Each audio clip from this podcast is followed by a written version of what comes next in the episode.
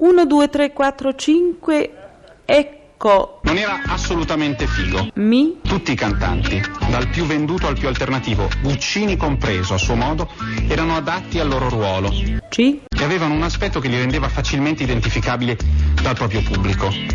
Lui no.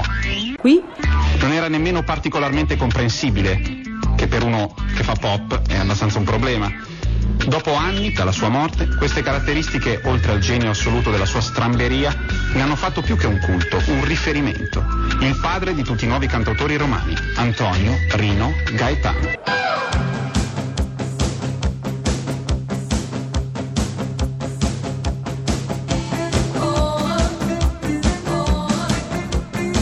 Pezzi da 90.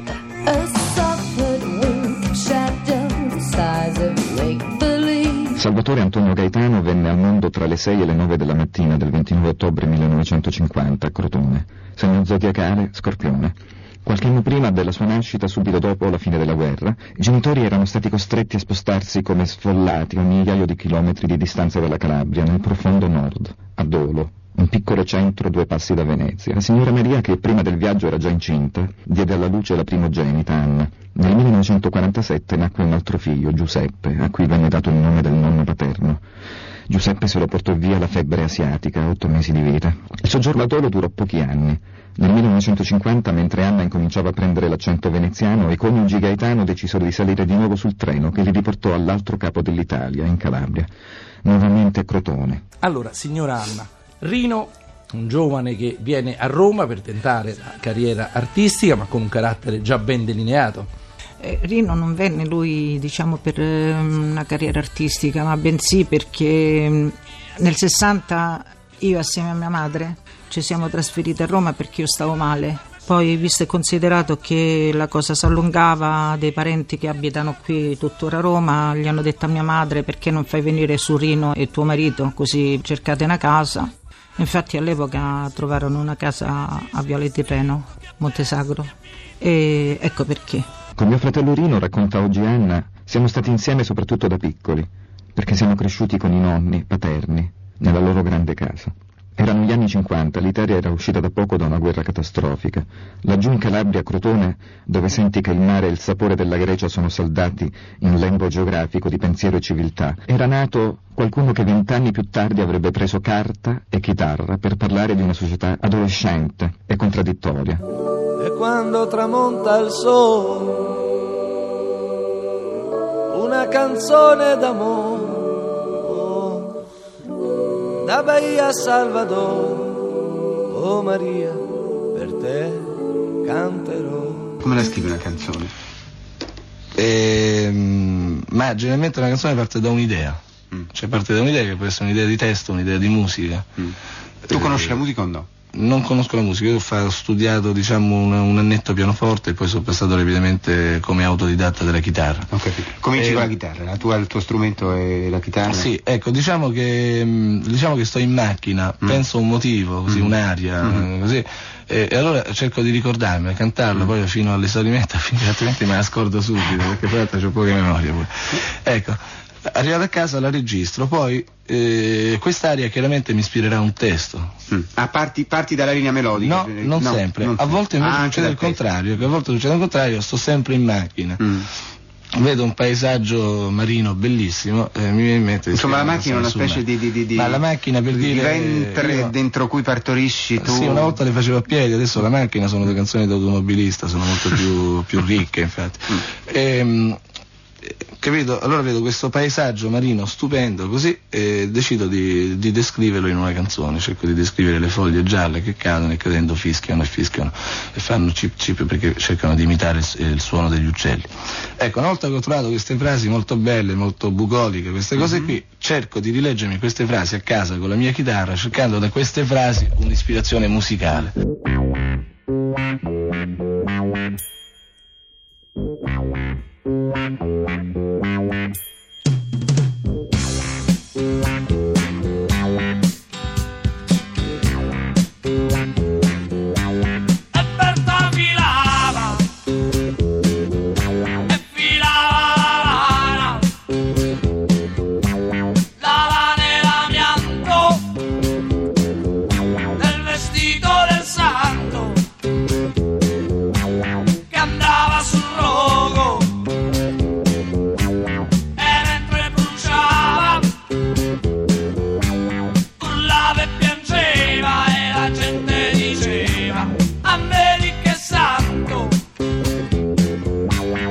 31 maggio 1981 lui partecipò a Domenica Musica, un programma televisivo di un'emittente privata che fino all'anno prima era sempre stato trasmesso da Rai 3 alle 12.30. Era una sorta di cantiere musicale dove sul palco si esibivano parecchi artisti. Inoltre partecipavano giornalisti, autori di testi, compositori, produttori discografici. Si creava una specie di dibattito televisivo sull'argomento musica, intervallato dalle esibizioni. Alla rassegna intervenivano sia artisti popolari che emergenti. Il 1981 fu l'ultimo anno in cui il programma andò in onda. L'ultima volta che vidi Rino fu lì. Lui arrivò in studio direttamente al ritorno da una notte brava, cioè non era ancora andato a letto. Quell'anno la manifestazione si svolgeva nel teatro Tenda Strisce sulla via Cristoforo Colombo. Mi alzo al mattino con una nuova illusione. Prendo il 109 per la rivoluzione. E sono soddisfatto, un poco saggio, un poco matto. Penso che fra vent'anni finiranno i miei affanni. Ma ci ripenso però. Mi guardo intorno per un po'. E mi accorgo che son solo. In fondo è bella però. La mia e io ci sto. Rino salì sul palco ed eseguì E io ci sto. Finito il pezzo, gli chiesi come avesse potuto cantare alle 11 del mattino dopo una nottata passata in giro. La tonalità del pezzo era alta, lui era costretto a salire molto con la voce, non aveva un range vocale ampio, doveva spingere con le corde vocali. Mi rispose, ce la faccio benissimo, perché sto ancora con la voce di ieri sera. Ancora non sono andato a letto, quindi per me non è mattina, è notte fonda. Che immagino fosse stata alimentata anche da qualche grappa e qualche whisky. Questa fu l'ultima esibizione di Rino in pubblico. Dopo lui andò via e io rimasi lì. Poi Rino non lo vidi più.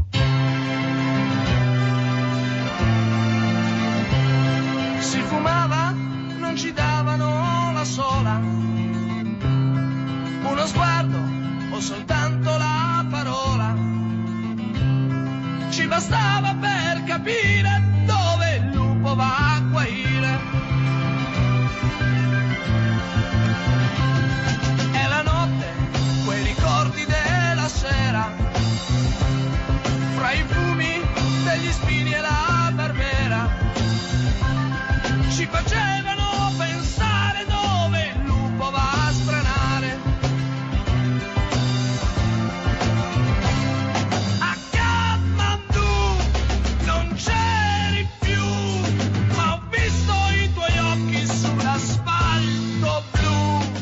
Lunedì 1 giugno 1981. Una sera di primavera come tante e la solita voglia di uscire con gli amici in giro per Roma. Quella sera, racconta Montanesi, Rino mi aspettò di fuori all'RCA e mi disse che fai stasera? Io dissi non posso uscire, domani mattina mi devo svegliare presto, che devo lavorare con Renato Zero. Saranno state le sei e... mm, le sei e mezza, le sette di sera. Rino mi disse che quella sera chiudevano un locale vicino a Piazza del Popolo e lui ci voleva andare, ma gli dissi che non potevo accompagnarlo, perché il giorno dopo dovevo incidere con Renato. So che dopo che ci vedemmo lui ritornò a casa. Rino tentò di contattare Pierluigi Germini. Quella sera, racconta Germini, Rino cercò, mi cercò per uscire a cena, ma dovevo uscire con un'altra persona. Quando rientrai a casa trovai un piccolo appunto in cui c'era scritto che lui mi aveva cercato. So che quella sera Rino andò a mangiare da solo sotto casa. Poi sempre da solo andò in centro per cercare un impresario che non l'aveva pagato per una serie di concerti in Sud America. Andò in due o tre locali, secondo quanto riportò il quotidiano Il Tempo del 3 giugno 1981. Rino restò a cena fino a mezzanotte e mezza circa alla pizzeria La Pinetina sotto casa. Poi salutò gli amici del Montesacro e prese l'auto per andare al centro. Ma prima cercò anche Bruno, l'amico di sempre, che in quel periodo non frequentava più come un tempo. Lui mi telefonò, ricorda Bruno, ed era nel momento in cui era venuto a Roma, durante l'intervallo di una tournée per una pausa di qualche giorno, per poi ripartire. Quella sera, qualche ora prima dell'incidente, venne da me. Abitavo nel quartiere Talenti. Mi venne a trovare nella casa di via Romagnoli. Ci vedemmo per poco tempo. Prima di salutarci gli dissi, Rino, adesso vai a casa, non andare ancora in giro. Lui mi rispose no, infatti domattina mi devo alzare presto che devo andare da Amelia e dopo devo andare all'RCA. Così ci salutammo. Non so se il giorno dopo sarebbe venuto di nuovo all'RCA, ma so che si parlava di incidere altri pezzi. Mise in moto la sua Volvo 343 GL che la sorella Anna gli aveva consegnato cinque giorni prima il rientro dal viaggio a Crotone. Si diresse verso il centro di Roma. Parcheggiò l'auto e raggiunse qualche locale di quelli in cui andava spesso, Trastevere. Entrò in qualche pub, beve qualcosa. Intorno alle tre di mattina decise di ritornare a casa. Salì di nuovo a bordo della sua automobile, uscì dal centro di Roma e si immise sulla via Nomentana deserta. Erano passate da poco le tre di mattina del 2 giugno 1981. Forse un colpo di sonno, forse un improvviso malore. Probabilmente non si saprà mai. Stava ritornando a casa. Era praticamente arrivato in via Nomentana Nuova 53, circa un chilometro prima, esattamente all'incrocio con viale 21 aprile, la tragica fatalità. Viaggiava da solo, a bordo della Volvo 343 GL, targata Roma Z40932.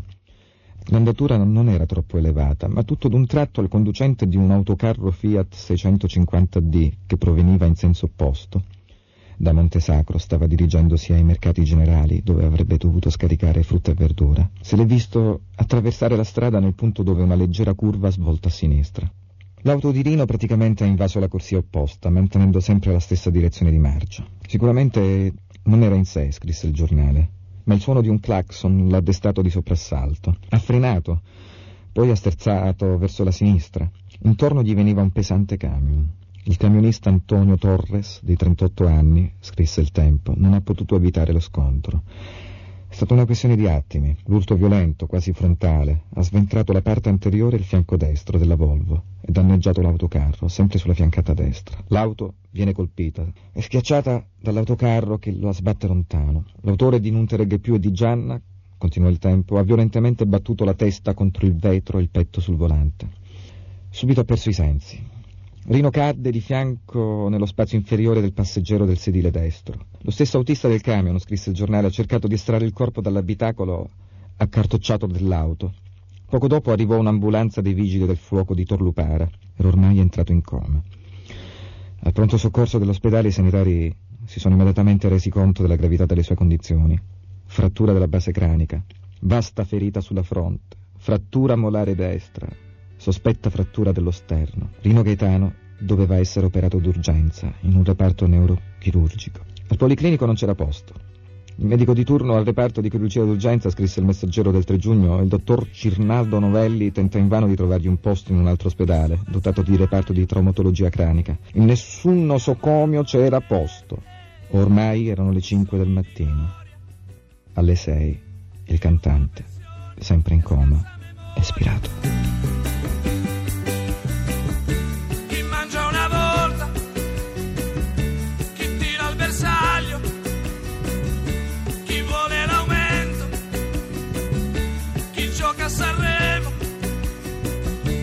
Oggi la sua tomba non è un santuario del rock, né un mausoleo della canzone. È una nicchia tra mille altre dove Rino riposa davanti a un piccolo tavolo, in cui ognuno può lasciare un pensiero. Sopra la tomba non c'è il cielo, ma un soffitto di cemento. Appena si esce fuori, il cielo è sempre più blu. Ma il cielo è sempre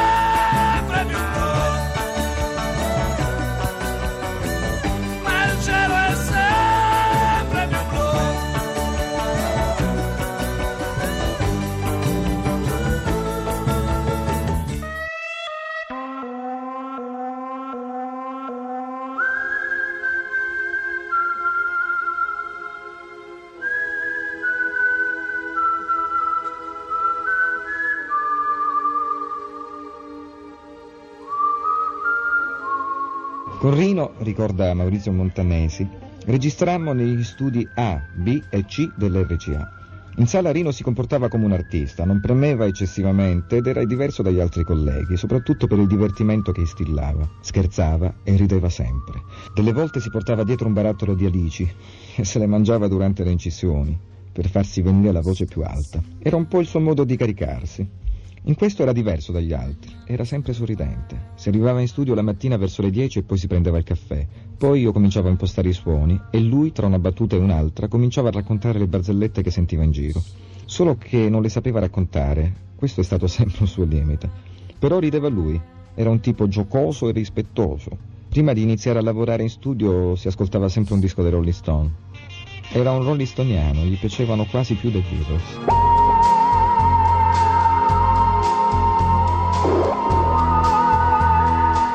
Pezzi da 90. Pezzi da 90.rai.it